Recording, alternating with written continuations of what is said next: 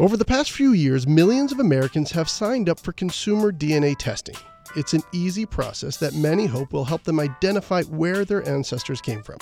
But what it's also doing is legally, yet unknowingly, exposing users' genetic data to law enforcement agencies, possibly opening a Pandora's box of privacy. This is TicToc. I'm David Meyers. Joining me today from Seattle is Bloomberg healthcare reporter Kristen V. Brown, who recently reported on this for Bloomberg Business Week Thanks for doing this today, Kristen. You're welcome. So let's say I'm like millions of Americans who have signed up to pay for genetic testing. What are the companies I'm paying to do this, and what am I looking for? Right. So there are a few really big DNA testing companies right now, and those are 23andMe, Ancestry, and MyHeritage. There's a lot of other companies entering the market, it seems like almost every week, but those are the big ones. And people take these tests for really varied reasons. Some people are just like, hey, I want to know how Irish I actually am. Some people are interested in taking 23andMe's tests in particular because they want to find out about certain health things they might be at risk for. Um, 23andMe now has a test for cancer risk, for one. Uh, and other people are interested in connecting with family members, building out their family tree. You know, if they're adopted, maybe they're looking for a birth parent. So there's a lot of reasons people might shell out the bucks to take one of these tests. And is there any data that shows how many people have paid for this service to get their DNA uh, tested? So, unfortunately, all of these companies are private at the moment, and the last time they released numbers in most cases was a while ago. So, the most up to date numbers we have are more than 15 million people have taken just Ancestry and 23andMe's test alone. Uh, but some recent reports have suggested that those numbers may be much, much larger. So, Kristen, this takes me into your reporting uh, that you did this week. And one offshoot from the growing popularity of these companies is that it's helping law enforcement agencies solve cold cases that might not have ever been solved without the DNA testing. What's the most notable example of that? Um, the most notable crime that has so far been solved using genetic testing is a serial murder and rapist case from the 1970s and 80s in California. His name was the Golden State Killer. If you're from California, you've probably heard of him. He was a pretty big deal here. Uh, last spring, police used an open source genealogy database called GEDmatch to find familial matches to crime scene DNA. And once they had that, they were able to sort of build out the family trees of the people who matched this DNA and eventually arrive at a suspect. I should note uh, he has not been found guilty. He's just been charged and the trial is ongoing. So that was the first case. And since then, I think there have been well over two dozen crimes, uh, both cold cases and more recent cases that suspects have arrested. But in the case of the Golden State Killer, it, it's not his DNA testing himself that was used. It was a distant relative of his, right? Right. So this is the most interesting privacy piece of the genetic testing boom is you don't have to share your DNA for your DNA to potentially be vulnerable. The Golden State Killer, as far as I know, was not a genealogy enthusiast. He did not upload his data to GEDmatch or 23andMe or any of these services.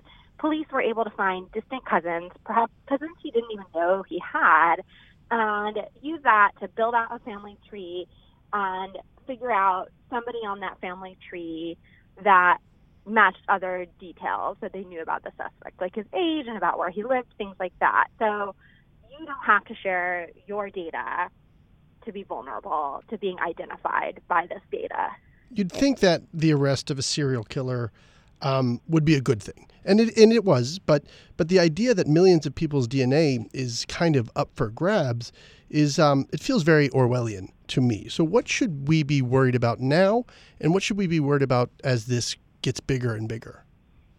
Right. So I mean, I think that one important thing to consider is that when it comes to public health, there is often a privacy trade-off, right? In the course of investigations, police often have to violate people's privacy to gather gather data, but in most cases there's laws that govern how they can do that. Like actually in federal DNA databases, right? DNA databases that contain samples from criminals that law enforcement have collected, there's really specific rules about when they can use that data and how.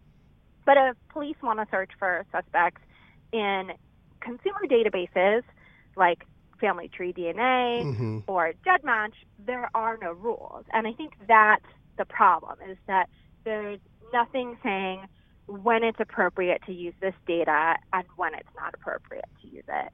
So, what is the fine print that I need to read or be aware of on GEDmatch or Family Tree DNA um, when it comes to knowing how my DNA could be used?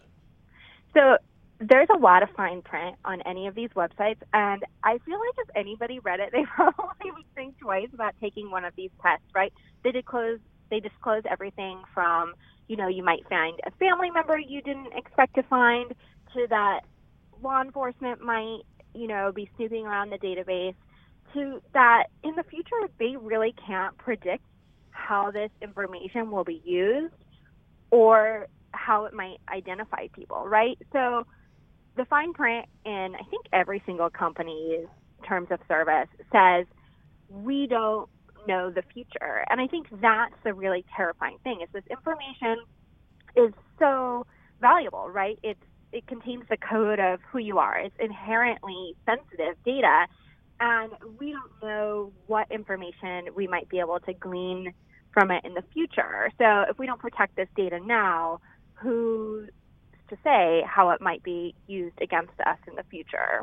So, in your reporting, what do the experts warn about, or what do the experts say should be done to combat against this?